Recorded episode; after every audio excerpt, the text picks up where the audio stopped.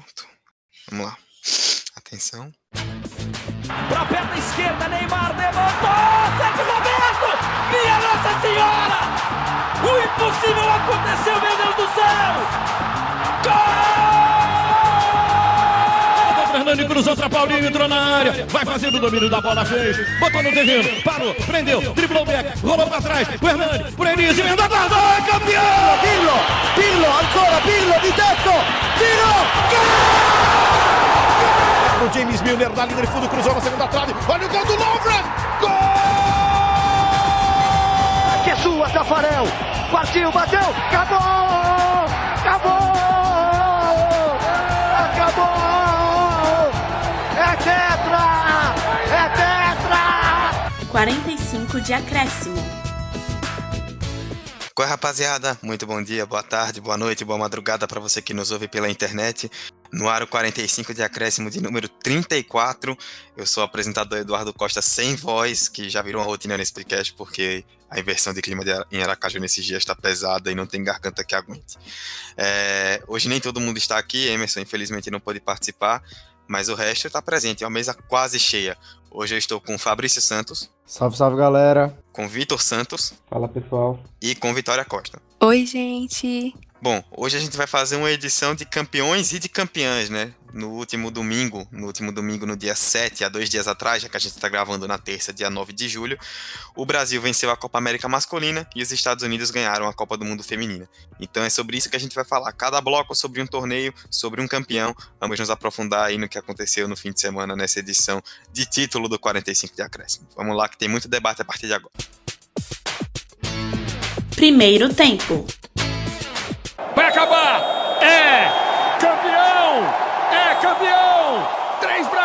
1 Peru. O Brasil conquista a Copa América mais uma vez. Título brasileiro em cima da seleção peruana. Teve emoção, teve jogador expulso, teve superação e o Brasil conquista mais uma vez a Copa América. Brasil campeão! Bom, vamos começar então falando da Copa América. O Brasil foi campeão, né, vencendo o torneio dentro de casa. Pela primeira vez em 12 anos, o Brasil consegue o título da Copa América. Em uma campanha que foi meio irregular, de altos e baixos, com futebol que talvez não tenha sido tão encantador, mas conquistou o objetivo que era o título. E aí, Fabrício, eu começo com você para depois a gente jogar para o pessoal. Eu acho que é um fato pelo que todos nós vimos e comentamos, que a Copa América não teve aquele nível técnico que a gente esperava mas também é um fato que talvez nenhuma seleção tenha merecido mais vencer esse torneio do que o Brasil, né? O que é que você acha? Com certeza a seleção brasileira era a mais merecedora de ser campeã. Tinham outras boas seleções que acabaram ficando pelo caminho, como o Chile, que chegou muito perto de, de, de enfrentar o Brasil na final, né? O próprio Uruguai, a Colômbia. Então, outras seleções sul-americanas estavam bem preparadas e cotadas para vencerem. Principalmente, acho que pela imprensa daqui do Brasil, né? Que em nenhum momento olhava com tanta firmeza para a seleção brasileira. Porém, se você for olhar em questão do trabalho, em questão de elenco, o Brasil tinha certas sobras. Por mais que outras seleções também tivessem trabalhos longos, como o Uruguai, ou trabalhos que, tiver, que estão em boas sequências, como é o da Colômbia, que está com um novo treinador, mas que segue com uma ideia de jogo interessante, e o Chile, que já tem um certo tempo com Rueda, o Brasil ainda assim era a seleção que destoava por ter o melhor elenco e ter o melhor conjunto, né? A gente não entrando no mérito do Brasil jogar bem ou jogar mal, mas é era o conjunto que mais estava preparado e que mais tinha passado por outros tipos de situações jogando juntos. Brasil campeão merecidamente, sim. E se algo acontecesse diferente disso, seria muito mais por um erro do próprio Brasil do que, creio eu, por ter um adversário que fosse melhor, porque em termos de regularidade, o Brasil, mesmo com a falha na Copa, estava à frente. Eu acho que não só o Brasil ficou aquém do esperado. Eu acho que foi toda a Copa América que, no geral, tiveram jogos muito abaixo do esperado, tiveram jogos com resultado de 0 a 0 no final. É, e isso tirou um pouquinho do brilho, mas a vitória o, do Brasil é mais do que merecido, o, o título. E principalmente se a gente olhar, assim, o Brasil é o melhor time da América do Sul no momento. E já tinha provado isso nas eliminatórias, então eu sempre vi o Brasil como favorito. Claro que a imprensa daqui não falava muito nisso, apesar de estar jogando em casa.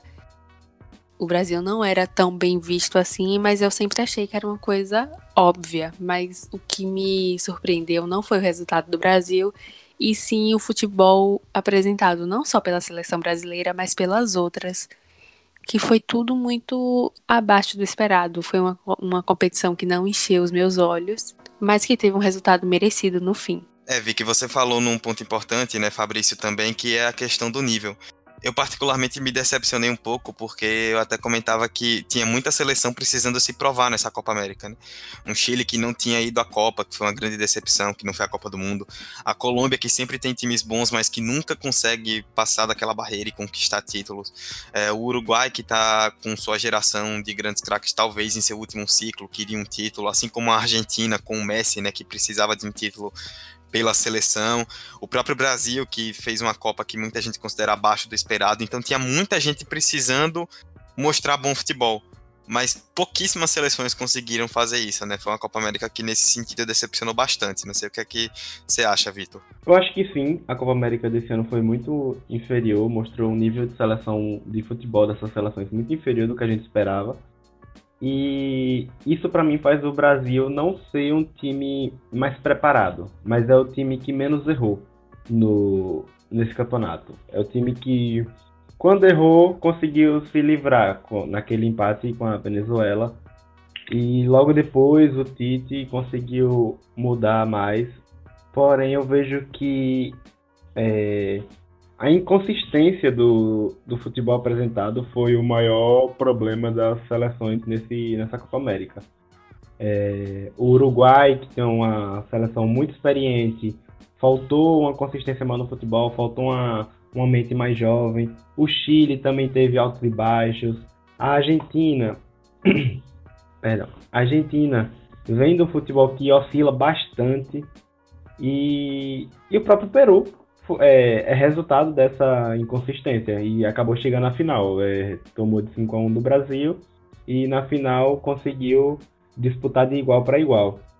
Eu acho que essa Copa América foi muito. Cada jogo tinha a sua realidade, não era uma Argentina que chegou na semifinal sendo totalmente. É, deixando o favoritismo totalmente do lado do Brasil. Não, era um jogo novo ali, era um jogo que poderia se esperar qualquer coisa, na minha, na minha opinião. Mas, de, de, por fim, é isso. É um, um campeonato que acho que inconsistência foi o nome que marcou essa Copa América, na minha opinião. Então, Vitor, eu quero jogar para você agora de volta outro ponto já, né? Que é a questão que se falava muito sobre o torneio ser no Brasil. Havia uma pressão muito grande para o Brasil vencer, ser campeão dentro de casa. A torcida queria ver um desempenho bom com o título da seleção brasileira. E também pouquíssimo antes do começo da Copa América, né, num amistoso contra o Catar, o penúltimo de preparação antes da Copa América, o Neymar acabou se lesionando e ficou fora do torneio. E aí gerou-se um grande debate, né? Como é que o Brasil vai se portar dentro de campo sem a sua principal estrela? Será que vamos ter dificuldades? Será que vamos conseguir vencer? E no fim das contas, o Brasil venceu e tirou meio que um peso das costas, né, dos jogadores, ali do elenco e até do próprio técnico Tite, que estava bem impressionado. Nesse sentido, foi um título muito importante. É, eu não sei se o Brasil conseguiu extrair tudo que poderia de um elenco que precisa se provar é, ter qualidade sem o Neymar. Mas foi um, foi o Brasil precisava disso. O Brasil precisava mostrar isso para o público e para si mesmo, de que pode sim ser um time muito competente e até superior, por que não, sem o Neymar. E também mostrou que não, o, não só de Neymar vive a seleção brasileira, né? Essa seleção foi a Copa do Everton Cebolinha, a Copa do Daniel Alves, de novo, outra Copa América do Daniel Alves, ele que já é um dos mais velhos do elenco. E até do próprio Gabriel Jesus, que acabou é, meio que, independente daquela expulsão, acho que acabou é, é, melhor do que iniciou a Copa América. Então foi um, é uma oportunidade do Brasil se provar, é, ter elenco, é um elenco rico, é o elenco mais preparado da América do Sul. E precisava provar isso, precisava passar essa confiança, e esse foi o momento. É, sobre essa questão do Brasil não ser dependente de Neymar, eu acho interessante ver como o, o grupo prevaleceu mais, né? Por mais que tenham havido as estrelas, porque obviamente sempre vai ter aquele jogador que vai trazer para si o protagonismo, mas então a gente pode ver um time que joga mais como um grupo, a gente pode ver jogadas em si mais coletivas, né? Por exemplo, o primeiro gol do Brasil é uma jogada na final, é uma jogada toda trabalhada, por mais que haja uma, um lançamento e depois um cruzamento, mas você não vê o time procurar uma pessoa em si, né? Como acabou acontecendo naturalmente quando o Neymar está em campo. O time procurou o gol, mas, contudo, entretanto, todavia, eu acho importante a gente salientar que não é porque o Brasil consegue jogar sem Neymar que ele é melhor sem Neymar. É, a ausência de Neymar nessa Copa América foi interessante porque deu para mostrar que esse time consegue jogar sem ele e poder trazer repertório para quando a volta dele for acontecer, ele já vai se inserir em um cenário onde o jogo coletivo vai ser, vai ser mais predominante. Claro, as jogadas vão acontecer em torno dele? Vão, mas porque em qualquer seleção onde existe um craque do tamanho dele, o time vai girar em torno dele. Não importa. Pode, pode, não importa onde seja. Portugal joga em volta de Cristiano, a Argentina joga em volta de Messi, e aí a gente vai dando exemplos e mais exemplos e mais exemplos, porque o craque ele traz essa responsabilidade para si. Mas no caso do Brasil, eu acho que esse é o, ponto a salientar quando o assunto é Neymar. Me joga bem sem ele, funciona sem ele, mas isso não significa que o time é melhor sem ele. Neymar é indispensável. Essa é a questão de ter o Neymar como uma pessoa indispensável de uma seleção brasileira. É claro que o Neymar é um craque e tudo, mas é, eu não viria problema o Neymar, é, sem nenhuma lesão, ficar no banco de reservas. Não sei. É, acho que talvez o poderia render mais e até dar espaços para outros craques, porque o Brasil está com um um grupo vasto de jovens jogadores que podem explodir a qualquer momento, como foi o caso do Everton Cebolinha. Eu fico pensando que se Neymar não tivesse é, é, não tivesse fora dessa Copa América, se o Cebolinha teria rendido da mesma maneira. Até não, porque ele era o substituto direto. E o Cebolinha até precisou também de uma sorte, entre aspas, de um primeiro jogo que não agradou muito do David Neres para poder entrar. Então acho que com o Neymar fixo, indispensável em uma ponta, já é uma vaga menos para você colocar um dos vários craques que a qualquer momento pode é, se tornar mais um protagonista do futebol mundial. Né? É porque a palavra craque ela tem um peso muito grande e eu acho que Cebolinha não é hoje e nunca vai ser o jogador que Neymar é.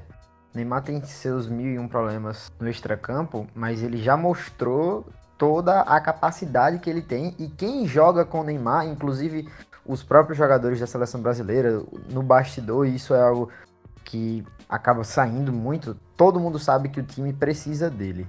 E ele ali é indispensável, porque existe potencial na seleção brasileira? Existe, porque a safra não muito por um processo trabalhado, né, mas a safra, a safra brasileira ela sempre consegue se renovar muito bem. Mas não existe hoje no Brasil, na Europa, não existe nenhum brasileiro que tenha nem a capacidade nem a técnica que Neymar consegue oferecer. Ele dá ao time opções que nenhum jogador hoje consegue, consegue dar. Mas como o próprio Tite falou, não é porque Neymar vai voltar que Cebolinha vai precisar sair. Até porque Neymar ultimamente tem sido usado muito mais pelo meio do que pela ponta. Então eu enxergo a volta de Neymar simbolizando muito mais a saída de Coutinho do que a saída do próprio Cebolinha. Não é que Neymar voltando ele vai assumir uma posição fixa no time. Não, por ele ter essa qualidade técnica que destoa, ele já não precisa ficar fixo em uma posição. Você pode explorar outras virtudes dele. E entrando em um time que está mais encaixado e jogando muito mais pro coletivo, as virtudes deles, eita, perdão, as virtudes dele podem ajudar muito mais no processo de criação de jogadas.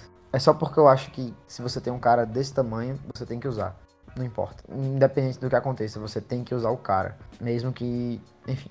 E logo depois do título do Brasil, eu vi muita gente da imprensa, principalmente nas redes sociais, falando que o Brasil conquistou esse título justamente porque estava sem Neymar. É, é algo que eu achei surreal.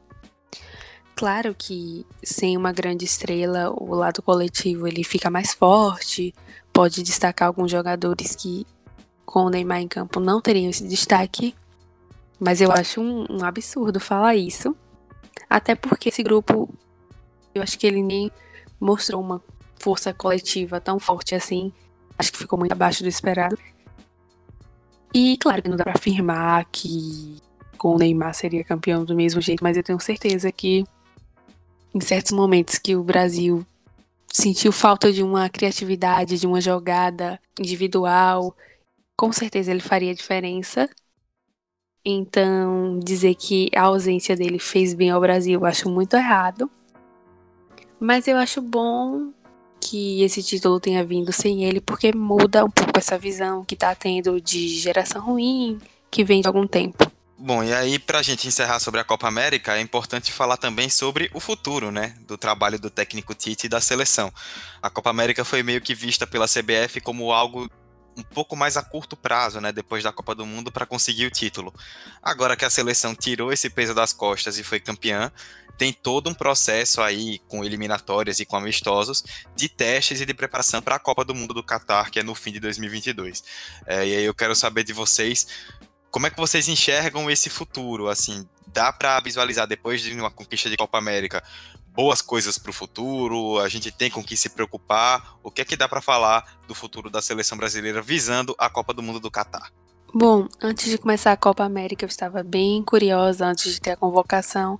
Se a convocação ela seria algo pensando no título ou ia vir com muita renovação, pensando mais na, na Copa do Mundo e não no título de agora.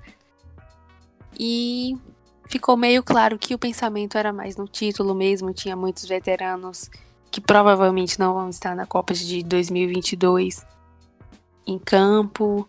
Mas claro que eu achei importante que também foram trazidos alguns jovens jogadores que, que com certeza vão jogar em 2022 se estiverem no mesmo nível.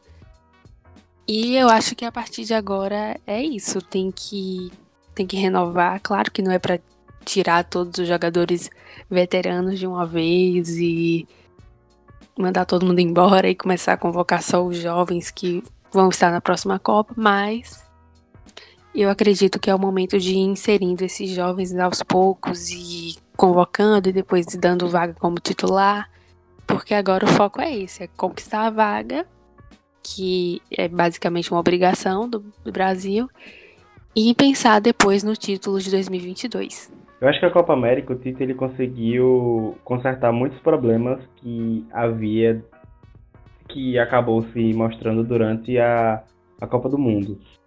Que principalmente o caso de não se mexer no time, né? Ele mesmo afirmou isso e ele mostrou isso em campo. Mudou o time. Não foi uma mudança tão brusca, mas já é um início. E foi uma mudança certa, uma mudança certeira que acabou é, fixando um estilo de jogo eficiente, que por mais que não seja tão bonito, por mais que tenha altos e baixos, era um sistema que acabava é, vencendo, né? E sobre a expectativa para os próximos anos e até para a Copa 2022, eu acho que o Tite está no caminho certo. Por mais que a gente tenha é, ranço dele em certos momentos, por mais que ele ainda tenha os medalhões dele, como o William, o Thiago Silva e o Fernandinho, é, eu acho que isso aos poucos vai se mudando conforme ele vai achando o seu time e vai achando peças para encaixar em cada momento. É, ele foi certeiro ao colocar o, o, Cebolinha e acabou dando destaque. É, ele pode não ter sido certeiro por trazer outro nome durante essa Copa, ele pode ter errado por trazer o William e não outro nome que poderia é, se destacar nessa, nesse, nessa Copa, mas acho que tem tempo.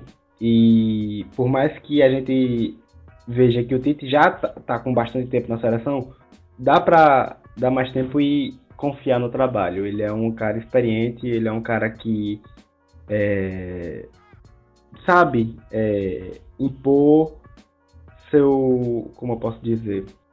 É, é a questão. É a velha questão. É dar tempo pro técnico trabalhar. Não adianta você querer algo imediato e, e o tempo da seleção é um tempo muito diferente do tempo de um clube de futebol. Por isso que a gente é, pode até achar que de fato o Tite começou agora na seleção brasileira, como ele mesmo falou em entrevistas depois do título. Agora de fato eu sou o técnico da seleção e tudo. Então acho que é isso. Tá indo pelo caminho certo. Quanto ao Tite, eu acho que agora ele pode respirar um pouco, né? Por mais que ele tenha praticamente perdido toda a sua equipe que ele trouxe com ele do Corinthians, mas ele agora pode respirar, vai começar de novo um trabalho, né? Mas eu acho que é importante para todo mundo, não só para quem é torcedor, mas para quem é jornalista, para quem é hater, enfim, independente do que seja, saber perceber que a renovação, que todo mundo está esperando que aconteça, não vai ser algo já de cara que na próxima convocação vai vir todos os novos jogadores, as novas promessas. Não. Ele foi campeão, uma parte desse time que foi campeão vai continuar. A base é ali, ali é o ponto dele. E acho que esse título serve não só para dar gás para ele continuar, como também mostrar deu respaldo a ele, né? Porque ele mudou mais uma vez o estilo de jogada. Deu certo, pode não ter enchido os olhos de todo mundo, mas enfim, ele conseguiu a vitória e mesmo com situações pequenas, eu acho que agora enfim ele tá mostrando que aprendeu com os erros dele do passado na seleção. E que acho que daqui para frente a evolução vai ser gradativa.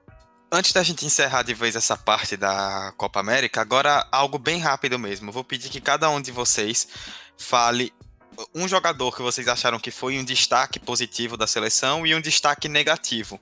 Bem rapidamente, não precisa se explicar muito tal, só fazer um comentário muito breve de por que tal jogador foi o melhor e por que tal jogador foi o pior. Não necessariamente melhor e pior, mas destaque positivo e negativo. Quero saber o que, é que vocês acham. Bom, da minha parte, eu não, não quero me fixar muito ao campo para falar de quem vai sair. Eu quero, eu quero enxergar mais essa, essa enquete aí que Dudu jogou pra gente. Não como quem foi o melhor e quem foi o pior, mas quem sai mais em alta e quem sai mais em baixa, no meu ver. Para mim, Daniel Alves foi o melhor jogador, da Copa América, mas o jogador que eu mais vejo que consegue sair em alta dessa Copa América é Alisson. Porque depois de muito tempo, de muita gente defendendo a tese de que era melhor Cássio jogar no lugar dele, eu acho que ele de vez consegue fixar ali o posto de ser o goleiro da seleção e todo mundo pensa nele. Negativamente, aí eu já vou mais pro campo, vou para Coutinho. Conseguiu se encaixar ali no meio-campo, na verdade nenhum jogador de meio-campo do Brasil ter destaque nessa Copa América. E aí eu acho que ele, desses jogadores aí que estão na seleção do Tite há um bom tempo, é um dos que pode caminhar para perder a vaga de titular e estar embaixo. Bom, ponto negativo, eu vou concordar com o Fabrício e vou citar o Coutinho. É, acho que foi muito abaixo do que muitos esperavam. E o ponto positivo, eu fico com o Everton Cebola. Ele é, mostrou um amadurecimento muito grande nessa Copa América que eu acho que estava faltando um pouquinho dele no Grêmio, mas acho que agora vai ser um ponto-chave para ele conseguir ter mais destaque. Bom, o ponto positivo, na minha opinião, foi Daniel Alves. É, acho que ele é unanimidade para todo mundo e essa Copa América dele foi unanimidade. Claro que tiveram outros jogadores que foram muito bem, mas eu vou ficar com ele porque eu percebi nele o brilho desse título do Brasil. E o ponto negativo, eu tava em dúvida entre todos do meio-campo, porque eu acho que o meio-campo do Brasil não funcionou. Mas como os meninos, eu vou em Coutinho também, porque ele, ele foi muito abaixo de tudo que ele é. E até quando ele estava mal no Barcelona, ele ia bem na seleção, e agora nem isso ele conseguiu ir tão bem. É, rapidinho, vou falar um pouco também. É, eu vou destacar rapidamente, de forma negativa, como todos vocês fizeram, o Coutinho. Impressionante como depois que ele saiu do Liverpool, ele virou outro jogador, né? Nem parece que era aquele craque que a gente via no futebol inglês. Muito, muito abaixo, e essa Copa América foi muito ruim dele. E como ponto positivo, tiveram vários jogadores que foram muito bem, mas eu vou destacar o Alisson porque é, ele precisava fazer uma grande competição com a camisa da seleção brasileira. Porque ele vinha muito bem e calando muitos críticos com a camisa do Liverpool. Agora ele faz um grande campeonato com a camisa do Brasil para mostrar de vez que ele sim merece ser o dono da posição de titular. Bom, é isso. Falamos bastante dessa Copa América, né, do título da seleção brasileira. E agora na segunda parte a gente vai falar da Copa do Mundo Feminina, que os Estados Unidos conquistaram o tetracampeonato, dominando mais uma vez aí o cenário do futebol feminino. Segundo tempo. Segura, prende e a árbitra pita! Fim de jogo! Os Estados Unidos da América comemoram pela quarta vez gritam pela quarta vez. Campeão mundial de futebol, campeã da Copa Feminina Seleção Americana. Bom, agora nessa segunda parte a gente fala da Copa do Mundo de Futebol Feminino, que também acabou no último domingo. Estados Unidos venceram a Holanda por 2 a 0 na final e conquistaram o tetracampeonato, oitava Copa e quarto título dos Estados Unidos, sete jogos, sete vitórias, fizeram 26 gols no torneio inteiro, isso é assustador. Dominaram o torneio, dominaram o campeonato, ganhando os jogos, alguns deles sem precisar nem pisar totalmente no acelerador. E é mais uma vez a seleção americana conquistando o bicampeonato e dominando o cenário do futebol feminino, né, Vicky? Como esse time consegue ser tão incrível ano após ano, ciclo após ciclo. Pois é, impressionante como elas conseguem continuar por tanto tempo sendo essa potência do futebol feminino. E esse ano eu ainda acho que foi um pouquinho mais complicado, porque afinal ela teve até um certo equilíbrio, principalmente no primeiro tempo. Mas querendo ou não, vem o, o talento individual da jogadora dos Estados Unidos que sempre se sobressai é, mas a seleção da Holanda ela veio muito bem organizada taticamente. Ela defensivamente estava muito bem, é, atrapalhou algumas jogadas de criatividade dos Estados Unidos, mas quando as americanas conseguiam espaço, pronto, não, não tinha muito como evitar. E assim, impressionante que os Estados Unidos, ele, é, elas não só dominaram tudo em questão do título, como também levaram o prêmio de melhor jogadora, então acho que ficou bem explícita essa supremacia da seleção americana e essa superioridade em relação às demais. Mesmo com esse ano, a gente tendo percebido que a Copa foi mais competitiva, tinham seleções que surpreenderam, mas mais uma vez as americanas venceram, né? É, vi que falou uma coisa aí que foi, que acho que é bem importante a gente destacar, né? Que os Estados Unidos realmente dominaram fizeram por merecer mais um título, né, dominando o futebol feminino em seleções, mas que outras equipes também se destacaram, principalmente equipes europeias. A gente viu muita seleção é, despontando como força importante e até a própria Holanda, por exemplo, que chegou na final, que até poucos anos atrás não era nada no futebol feminino. E a gente pode ver aí outras seleções sim aparecendo no futuro próximo para desbancar os Estados Unidos, porque por agora acredito que vai ser muito difícil. É o velho e bom planejamento a longo prazo, né? Acho que não há nenhum exemplo melhor do que os Estados Unidos para falar de um planejamento e de um trabalho muito de muito investimento no futebol feminino. É, e, e claro, nessa Copa a gente percebeu também muitas outras seleções europeias, como você citou, Dudu, que também se destacou bastante. Afinal, por exemplo, eu fiquei é, muito feliz em ver que a Holanda conseguiu neutralizar, por um momento, infelizmente só, a, o ataque americano. Acho que a defesa holandesa foi quase, quase, quase é, perfeita. Só para ser perfeita, só faltou não tomar gol e deixar o ataque levar o título para as holandesas. Mas foi uma Copa do Mundo muito legal. É, fora também do, da própria repercussão é, social da, do futebol feminino, mas foi uma Copa que a gente viu também as outras seleções é, atuando muito bem e tendo uma evolução durante a própria Copa, né? A, a Inglaterra, a França, a, Holanda, a própria Holanda, a Alemanha e a Suécia também, uma seleção que deu, teve uma, uma grande evolução. Sim, sim, isso é verdade. A gente viu muitas seleções até durante o torneio evoluindo, né? Eu destaquei a Holanda, mas Vitor também já deu alguns outros destaques a própria Inglaterra, que está evoluindo cada vez mais no futebol feminino. A gente viu a Suécia, que mesmo tendo conquistado a medalha de prata na última Olimpíada, nem todo mundo dava dava muita bola para esse time, né? Nem todo mundo esperava que chegasse tão longe e conseguiu a terceira colocação. A Alemanha eu até acho que foi uma decepção, porque se esperava mais do que ela realmente jogou. É, aí, como surpresa, eu coloco também a Itália, que foi muito acima das expectativas, chegou nas quartas de final e está cada vez mais crescendo. É bem possível que a gente veja uma Itália muito forte no futebol feminino no futuro. Mas, como eu falei, né, até bater os Estados Unidos, aí é outro processo, porque é uma seleção que está muito forte no quesito do futebol feminino, que trabalha com, com as meninas desde a base, né? Você vê lá crianças, meninas né, tendo base nas universidades, podendo jogar, tendo condições é, de mostrar o seu talento e de aparecer em, em, clubes da, da liga local e também na seleção.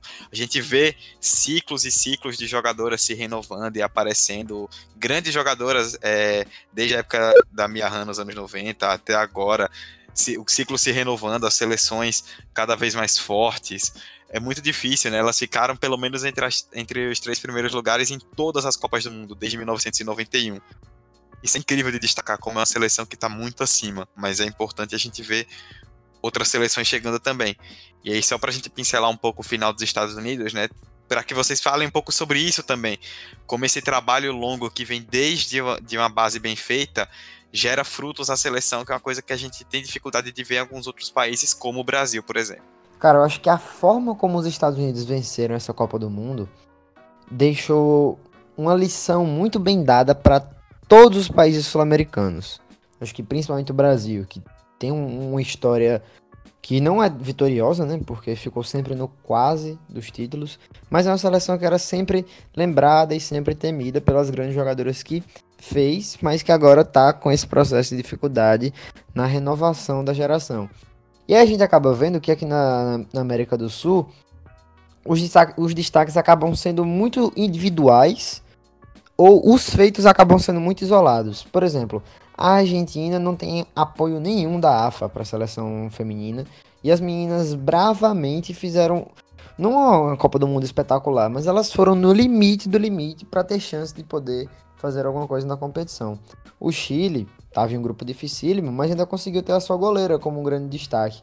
E aqui no Brasil, a gente viu uma seleção que, se não, é, não são alguns percalços ali dentro dos jogos, né? Um golzinho a mais ali, um, uma derrota que poderia ter sido um empate, o time poderia ter tido uma sorte melhor na competição.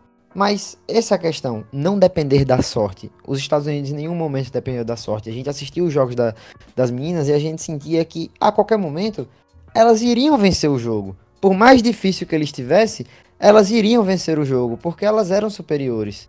E elas sabiam disso. Muita gente chama as americanas de arrogante, enfim. Eu não acho que seja arrogância, elas simplesmente sabem da capacidade que elas têm de, de imprimir o seu jogo. Elas fizeram isso e foram campeãs. Então a gente vê uma Holanda aí que teve um salto muito grande nessa década, né? Uma, uma Suécia que também foi muito bem, cada vez mais calejada. A Inglaterra, porra, a Inglaterra de novo chegando ali na, na semifinal, de novo com uma boa atuação. Então, eu acho que daqui para frente o futebol feminino não só vai ter mais atenção, né? Porque é, não, mais atenção que eu falo já nas categorias de base, porque todo mundo quer vencer, né? O futebol feminino não vai ter, não vai ter só mais atenção, como também vai ter mais, digamos assim, cuidado, porque Acho que essa foi facilmente a melhor Copa do Mundo. Do... Fabrício puxa um ponto importante aí, Vi, que eu quero jogar para vocês sobre essa questão de que muita gente fala que as americanas são arrogantes, elas pisam nos adversários, assim, com essas coisas que são ditas, com algumas atitudes, mas queria que você opinasse sobre isso, né? Se você vê como arrogância mesmo, se é mais autoconfiança, questão de elas saberem que são as melhores e demonstrarem que são as melhores.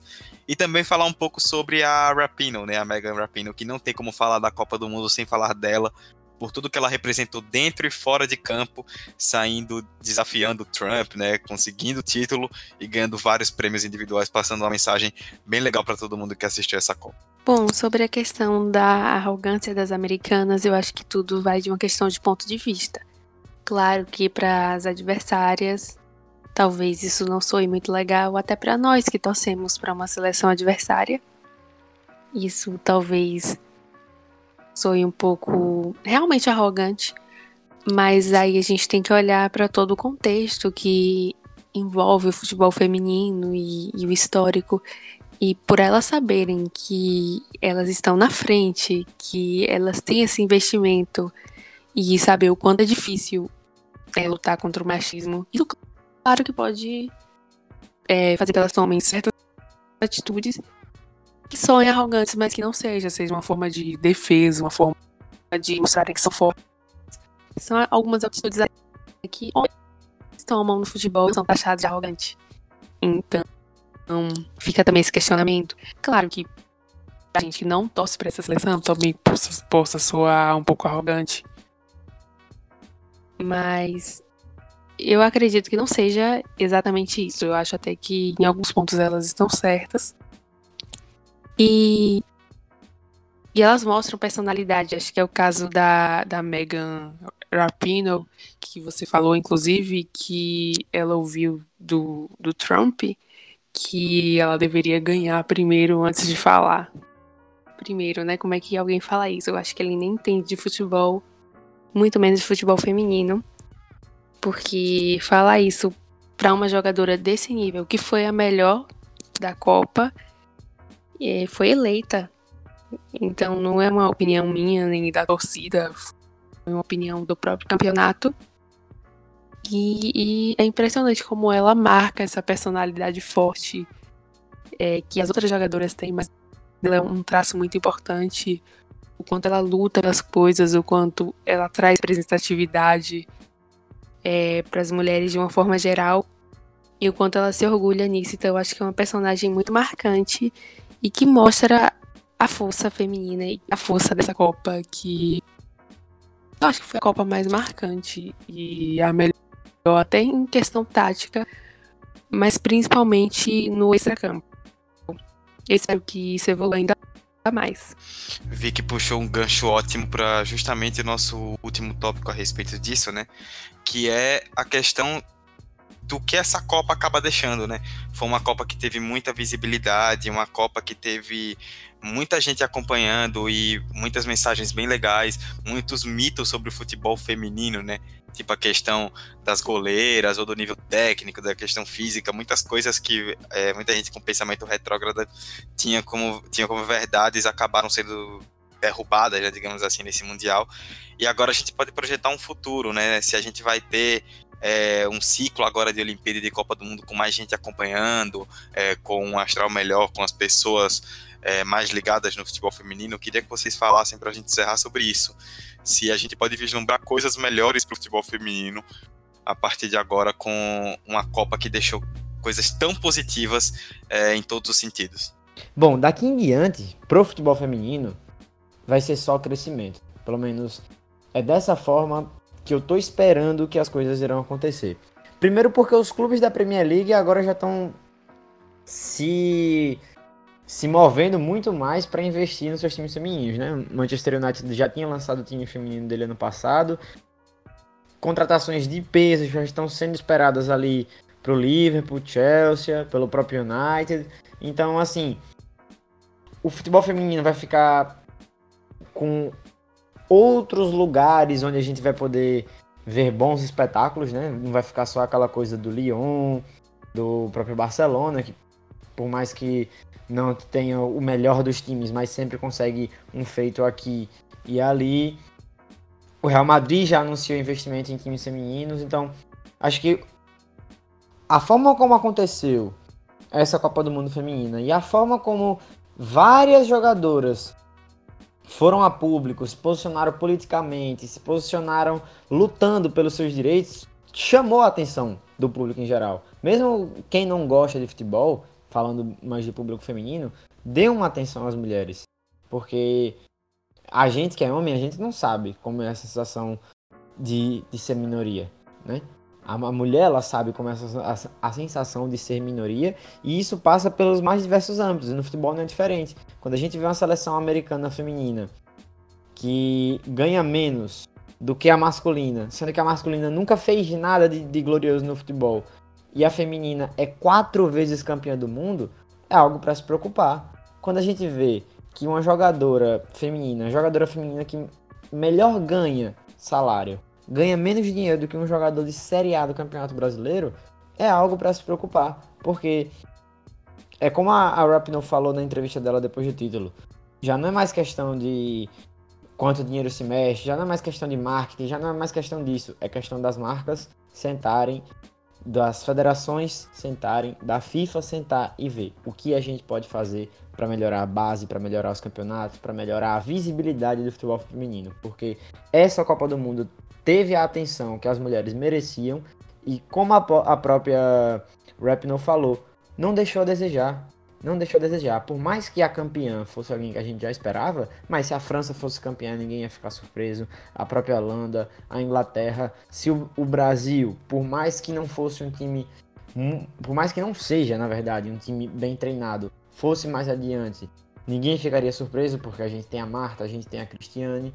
Então, eu acho que o futebol feminino vai crescer, o público. Por exemplo, eu vou passar a assistir mais jogos de, de, do futebol feminino e também o investimento. Como eu já tinha dito na minha fala anterior, daqui para frente a progressão tem tudo a ser bem elevada pro lado das mulheres. Eu acho que esse é o momento ideal da, do Brasil o, aproveitar para desenvolver o futebol feminino que tem. É, a gente tem um campeonato feminino que está sendo que está acontecendo e está é, sendo bastante disputado. A gente tem é, futebol ainda a desenvolver, é, categorias de base.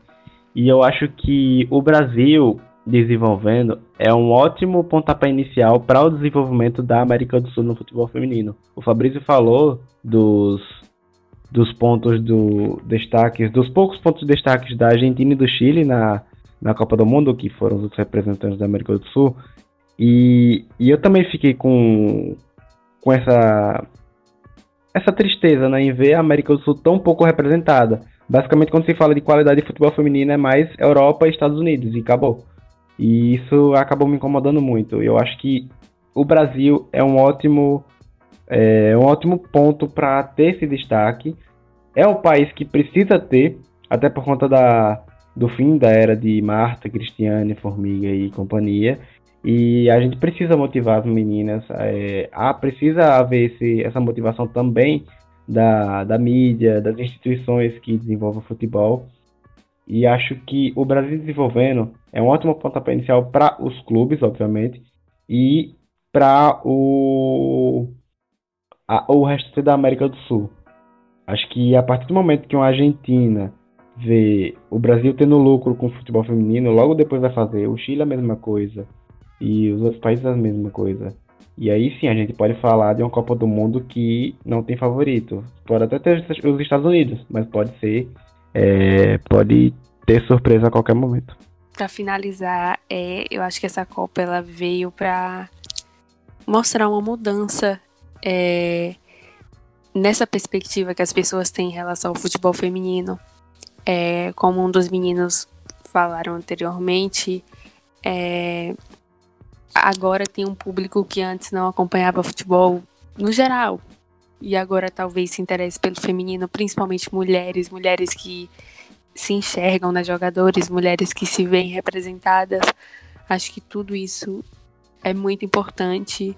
É, teve uma coisa que eu falei no último podcast que a gente falou sobre futebol feminino, que é a criação do time do Real Madrid, que por ser essa grande potência do futebol, é, eles vão investir muito, vão estão pensando em dar salários maiores e isso vai criar uma competitividade maior por essas jogadoras, o que vai levar os outros times a aumentarem também o salário delas. É claro que continua sendo muito inferior dos homens, mas só de ter esse aumento, essa valorização, já é um bom começo. Claro que tá andando a passos muito lentos, mas tá andando dessa vez porque Antes parecia que o futebol feminino não ia mais para frente e agora depois dessa Copa deu a impressão que vai. É, já tem algum tempinho, cerca de um ano, que o futebol do Campeonato Brasileiro Feminino tem melhorado também. Então, é isso. E tem muita gente que dá algumas opiniões em questão de tem que diminuir o espaço do, do campo, tem que diminuir trave. E eu sou um pouco contra isso.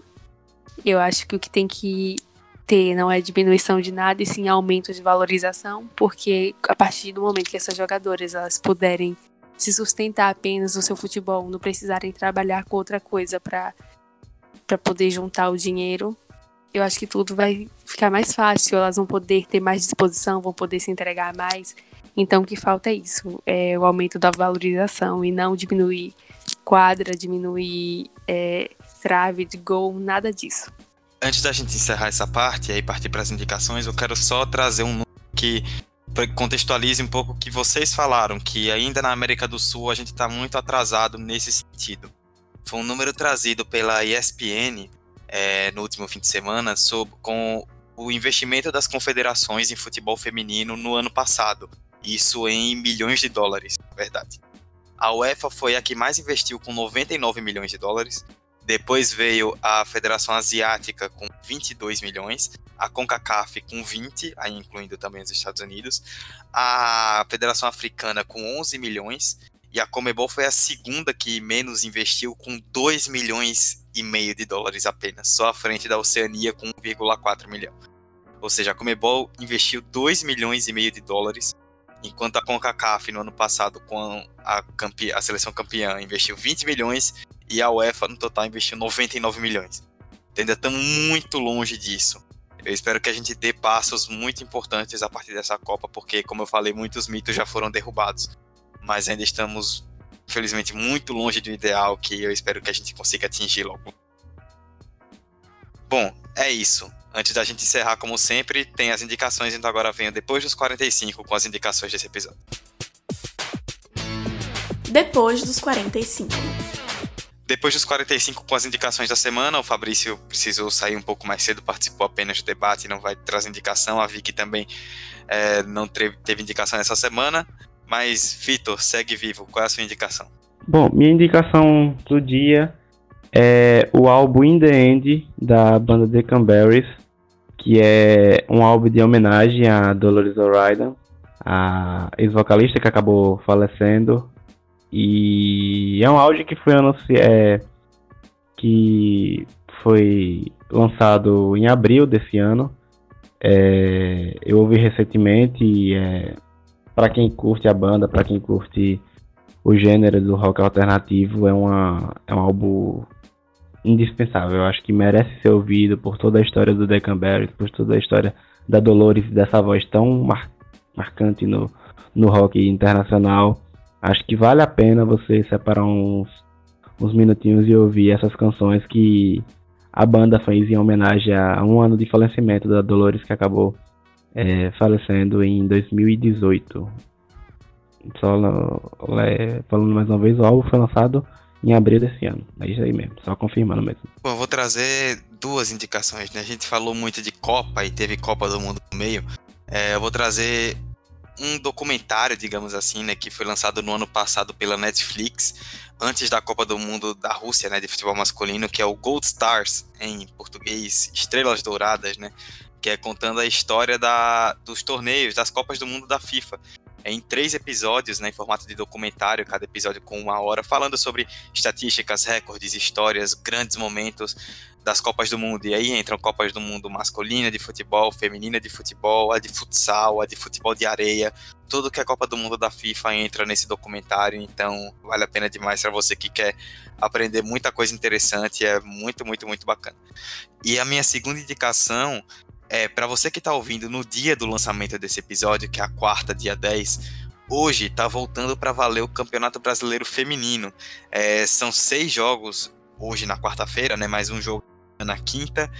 E voltou, voltou de vez agora. A gente vai ter jogo toda semana. O campeonato está bem interessante.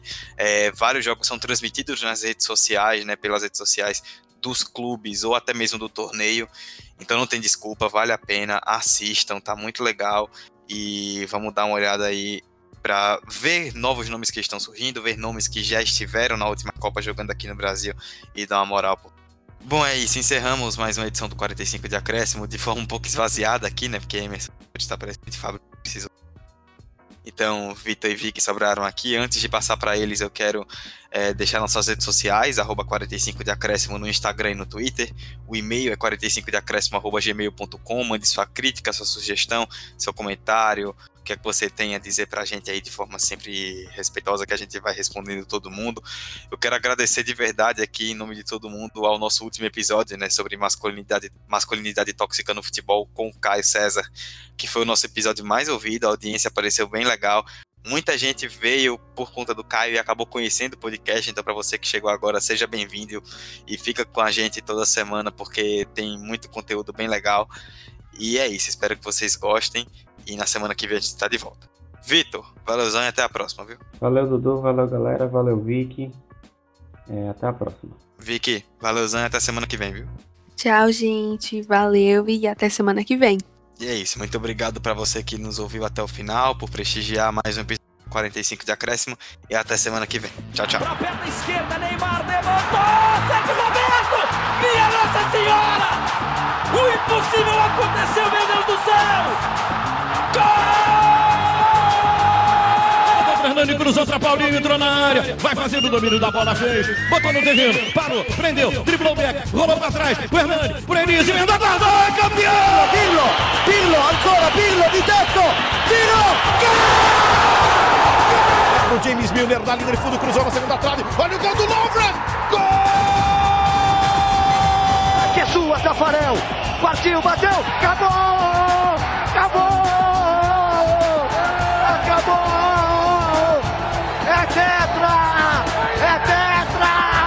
45 de acréscimo. Merda, eu tava falando no mudo, eu falei exatamente isso.